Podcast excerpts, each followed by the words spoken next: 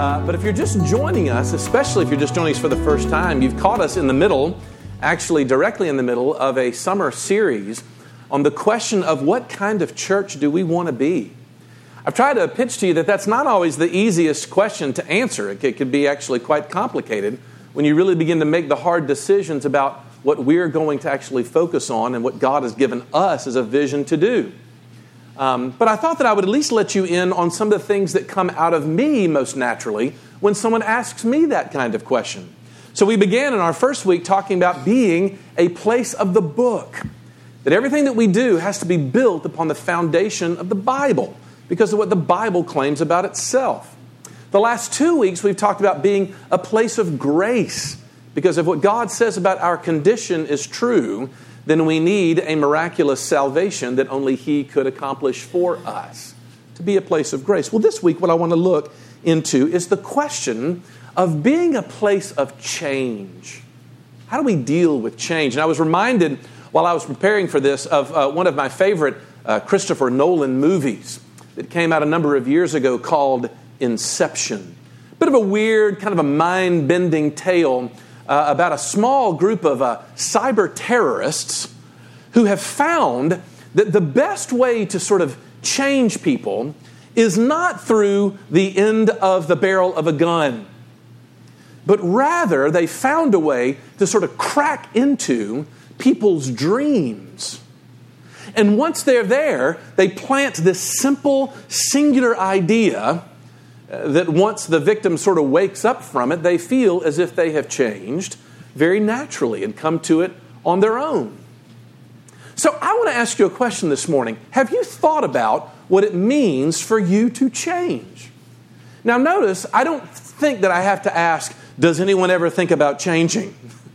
Um, I, I think what, one of the things it means to be human is to look at yourself and to think, I wish I could change that. I don't like this part of me. I wish I didn't behave that way. I wish my life was in a different spot. Change is on the forefront of everyone's thought, it seems. But what's not so apparent is how best we go about getting to that change. In other words, what sort of uh, uh, ways have you worked on to try to bring about change in your own life? A number of years ago, I heard Tim Keller preach a sermon talking about this very question.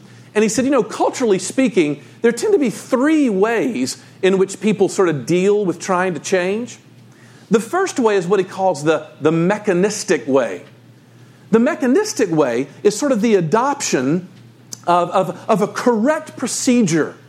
You have to find the right three step plan. And once you sort of engage in that and sort of uh, lock into it, change comes about. This is, the, this is the plan of the diet and exercise books. Uh, every BuzzFeed article that I seem to see starts with, you know, three ways to a better life, you know, five simple ways to get what you've always wanted. The problem with these things is they rarely hold out any kind of long lasting sort of change, do they? They tend to be fine for a time, perhaps, but does it really produce, produce life change? The second kind of change is what Keller calls the moralistic approach. The moralistic approach talks about a new set of rules you know, the problem that I've been having is, is I've just not been following these rules. And so you kind of commit yourself with a brand new sense of extra willpower to becoming different, sort of doing better this time. The moralistic approach is the, uh, is the uh, New Year's resolution model of particular change in people's hearts. But again, the, the failure in a moralistic view uh, not only fails to produce long lasting change, but it also results in a lot of shame a lot of embarrassment for yourself of how you're doing. The final form of change is what Keller calls the mystical view. There's the mechanistic, the moralistic, and the mystical view. The mystical view is where you're sort of assuming that out there uh, is some sort of um, hidden, uh, powerful force. Maybe it's out there, maybe it's inside of me, that as soon as I tap into it, this, this wash of mysterious sweeping change just kind of comes over me. I don't really know what happened. Everything was different after that. All that you needed was a, was, was a yielded spirit, perhaps, or maybe a, a willing mind to be open to the things of God. I, I actually went through a stage that could be described this when I was in college. And again, in addition to the failure to create long lasting change, One of the hard parts about the mystical view is how quickly it can lead to burnout. Because it's very difficult to sustain that kind of emotional intensity for that long period of time. So, how are you doing? when you look at your own life, at the things that you had hoped or are hoping to change, do I catch you this morning in a moment of feeling pretty good about yourself? Or are you feeling a little more discouraged? Because you might have some friends in the room. Because I want to submit to you that the Bible actually feels your pain and knows, even perhaps more than you know, understands what it means to strive for and experiences even hindrances in our desire for change. But suffice to say, by way of introduction, that the Bible's desire for us to change is very it's far more than just a superficial exercise. Jesus is wanting to give us a model here in John chapter 15 for a way to produce long lasting change that is so much more than the kind of light pruning that we thought we need that kind of brought us here this morning. You know, a lot of times we came to church because, like, you know, I could use a little church. Things are not going so well with me, and so maybe we could just kind of clean up a couple spots here and there. That's fine. We're glad you're here no matter what your motive. But it may very well be that the Bible has a view of you that's a little more complicated, maybe a little more profound, maybe more long lasting. And so, what we get in Christianity is a little bit like what Inception is that God is coming to implant an idea in the deepest parts of your imagination that once owned, once grasped, once sort of, uh, of bought into, it produces long lasting change. And so, John, uh, John is giving us Jesus' description of the very mechanics of your soul. And he describes them with three images. Three images this morning as we look through this. Number one, he talks about the vine. Number two, he talks about the branch. And then number three, he talks about the fruit. Okay, so we got a vine, a branch, and fruit. First of all, the vine. So bear with me for a minute. I want you to imagine that there are two fish that are swimming through the ocean, and they happen upon a school of fish that is sort of clumped in around, listening to, to a blowfish. And the blowfish is lecturing to them. And the blowfish, as they sort of draw uh, forward, says something like this He says, You want to know what's wrong with your life, you little guppies? What's wrong with your life is water. Water is what's keeping us down. Water is what is keeping you from being able to see how you really, really can live. And if we fish folk really could find a way to escape the confines of our water, we would know a life of freedom that we could never have imagined before. Well, the two little fish get bored after a while and they start to swim away. And one of them looks up the other and says, What about that guy? The other fish goes, I know, right? And after all, what is water? You did think that was funny. I didn't know whether that joke was going to be funny or not, but you did. Think about that for a second. How would you explain to a fish what water was? It would almost be like trying to describe to a human being what air is like. You ever tried to explain to your child what air is? You might say something like, well, you know, it's, it's all around us. You know, it's, it, it's, it's part of everything that we do. And, and what's most interesting about it is, is that water, for a fish, has everything that you need to flourish in life. It's perfectly suited, and you are perfectly suited for it so that you can live a perfect life. And that blowfish might as well be a clownfish for suggesting that you can live without it. That's a little funny. That's a little bit funny. Not a lot funny. It's a little bit funny. But you might use analogies to say, well, you know, it's kind of like this, or it's sort of like that.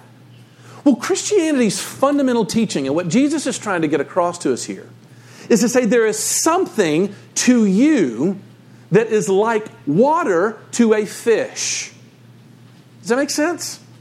Human beings. I'm not talking about religious people that came to church on Sunday morning.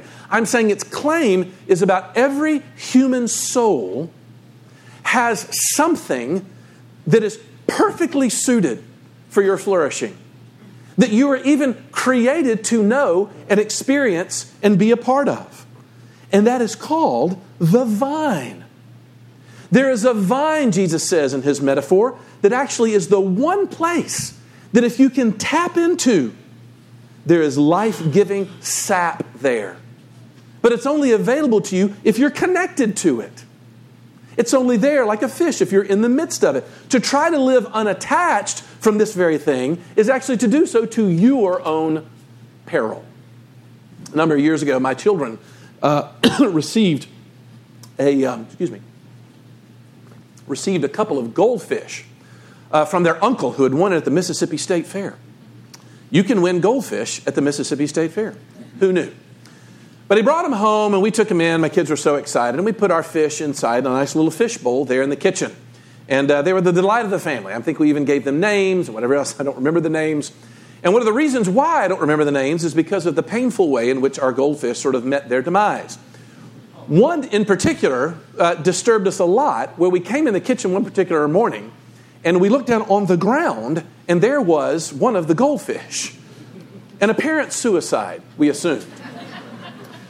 And we spent the next couple of weeks sort of speculating about the, the despairing melancholy that had come over this one fish where he decided to sort of, you know, plunge out of the water to his own demise below. But then I thought, well, maybe that wasn't it. Maybe it was just a fish who had become convinced that his problem in life was the water. And suddenly discovered that he was made for the water, and to try to live without it is to invite your own danger. That's what Jesus is saying is that you've got to be connected to something. Now, what is he talking about being connected to? Are you ready for this? He's talking about being connected to Him. That is, to be deeply and intimately connected to the risen Jesus of Nazareth is, in the Bible's calculus, what every human being was built to know. So much so that to make an attempt to live without it is to be the source and the fountain of every dysfunction in your life. He's the vine. Jesus says, I am the vine. Unless you are meaningfully connected to me in a powerful way, then you will not have life. You'll have death. Now, look, preacher types like myself like to say things like being meaningfully connected to the person of Christ, and we have no idea what that actually means. Bear with me for a moment. But I simply want to establish in this first point that walking with God is like water to a fish. He's the vine, number one. Number two, we then find out that there's not just a vine, but there is a branch. You and I, human beings, are the branch. And what Jesus is saying is, is there's a mechanism inside, again, every living soul, not just religious people at church on Sunday morning, who are drawing life giving sap from something. Notice I use my words carefully something. Doesn't mean what they're supposed to, but from something. And the Bible calls that mechanism inside of the human person the heart. Proverbs chapter 4, verse 23 says this Keep your heart with all vigilance. Watch for it, guard it, be careful about it. For from it flow the very springs of life. All of the springs of life, the stuff that comes out of you, according to the Bible's description, comes from your heart. Now, we've got to spend some time establishing this because for most of us, when we hear the word heart, we think about our emotions only. But the Bible says actually everything that comes out of you comes from your heart. In other words, your thinking, your feeling, your actions, your conscience, it all has its origin from a place called the heart. Your rationality, when you decide to get logical about something and sort of trust in the truths that are laid out in front of you, your logic actually goes in and checks with your heart to see about your reasoning. Now, for those of you that are philosophy majors, you realize going, wait a minute, wait a minute, that sounds reversed. I know it does, doesn't it? But the Bible says it's true. It also says that before you have a feeling, before you sort of rage something, or whether you burst into tears over joy, your, your emotions go back and check with your heart to know what it should do.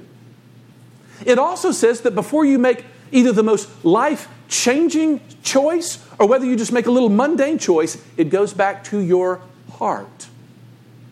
Above all else, guard your heart because that's where everything in your life comes from.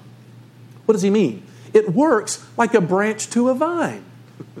Look at verse 4 in John 15. Jesus says, As the branch cannot bear fruit by itself unless it abides in the vine, neither can you unless you abide in me. What does it mean to abide? That sounds like one of those religious words people use, like, y'all, we just need to go abide. What does that mean? Well, it means that you've got this thing inside of you that is locking on to stuff. And you're looking at it saying, I want this to make my life count, to be meaningful, to be okay, to be right with the world. So, what is it? Uh, the branch cannot live without the vine. Think about this for a second. Let's say that you go into the hospital. Some of you have been into the hospital and been the unfortunate recipient of having your food intake mechanism, that we call the mouth, broken or unable to be used. So, what does the doctor do? The doctor goes and gets a tube and he hooks you up to the tube. The tube is delivered here or here, wherever, and then he takes that tube and he connects it to life giving fluids that keep you alive when your mouth intake is not working properly, right? But what are we saying? The moment that someone is born, you get a tube. The question is not whether you have one, everybody's got one. The question is, what did you hook that thing up to from the moment of your birth? You know, the early candidates are your parents, mommy, daddy, siblings, maybe, are the early ones.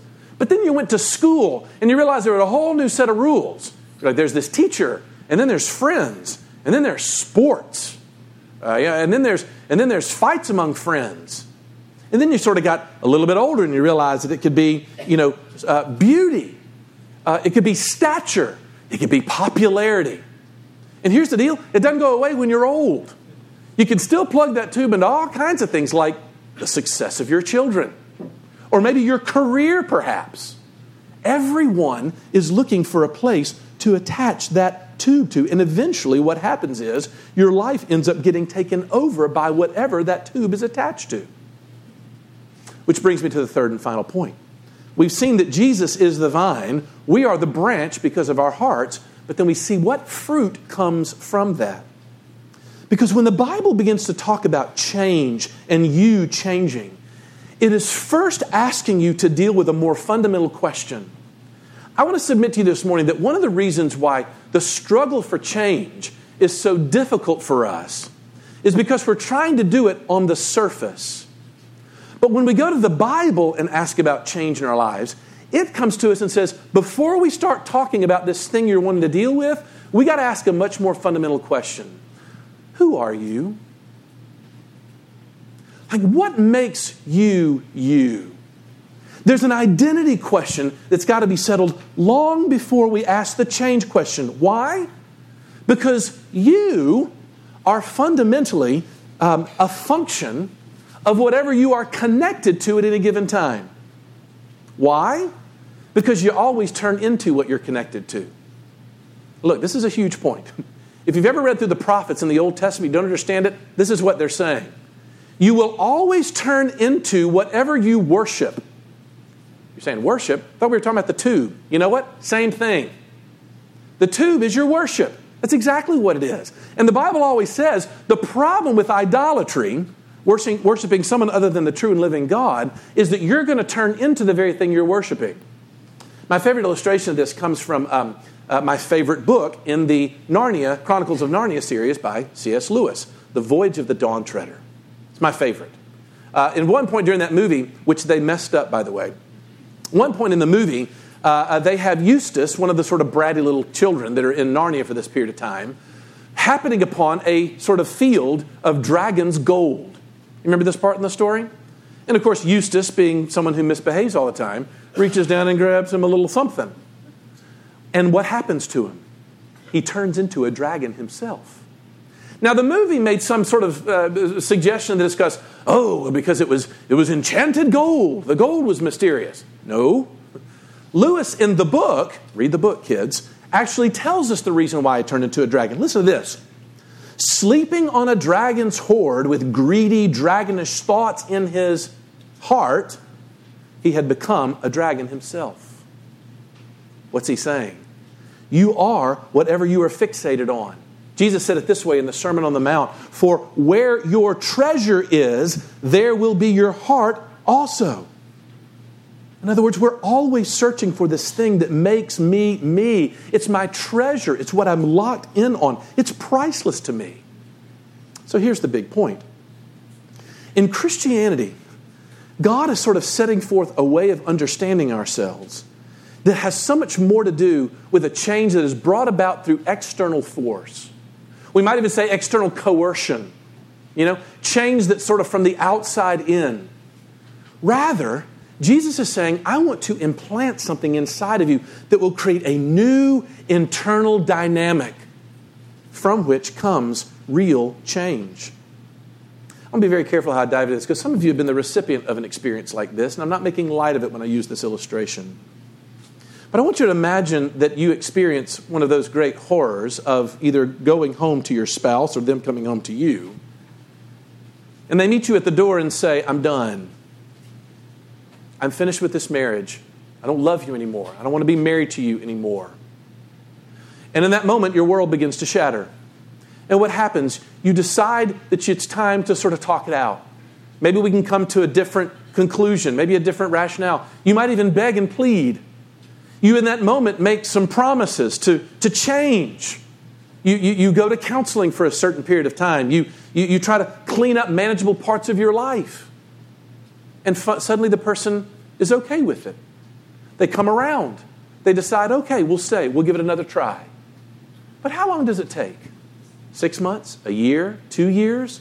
Before those old habits start to creep back in. Now, why did that happen? Because isn't it possible that the only reason why there was change in my marriage is because I was living with the fear of the person ending it? And once that fear was gone, suddenly I went back to my old self.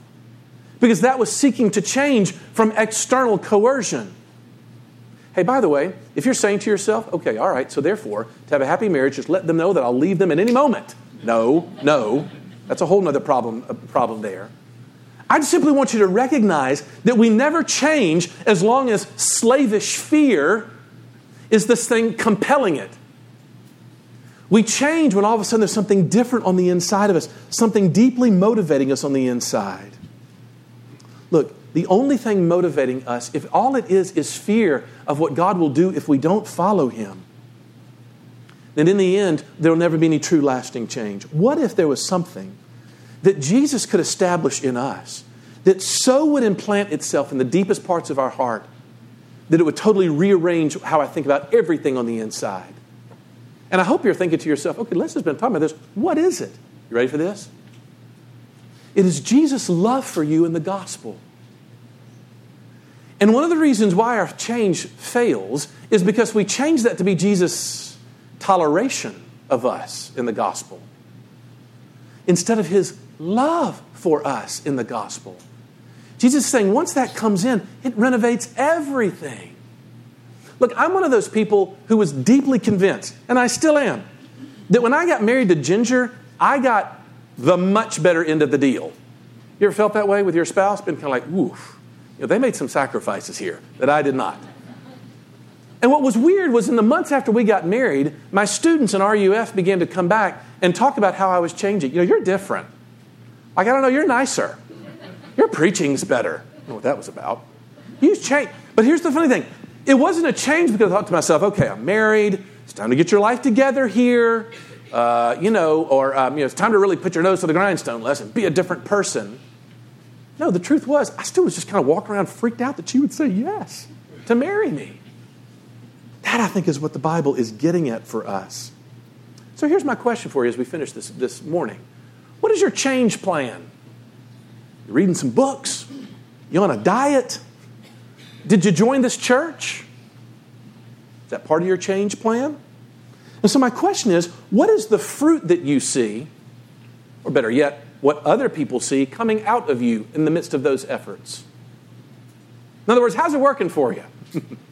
that pattern of change. What is it that you're becoming in this life? I'm willing to recognize it for many of us we joined this church so that people wouldn't ask us that question.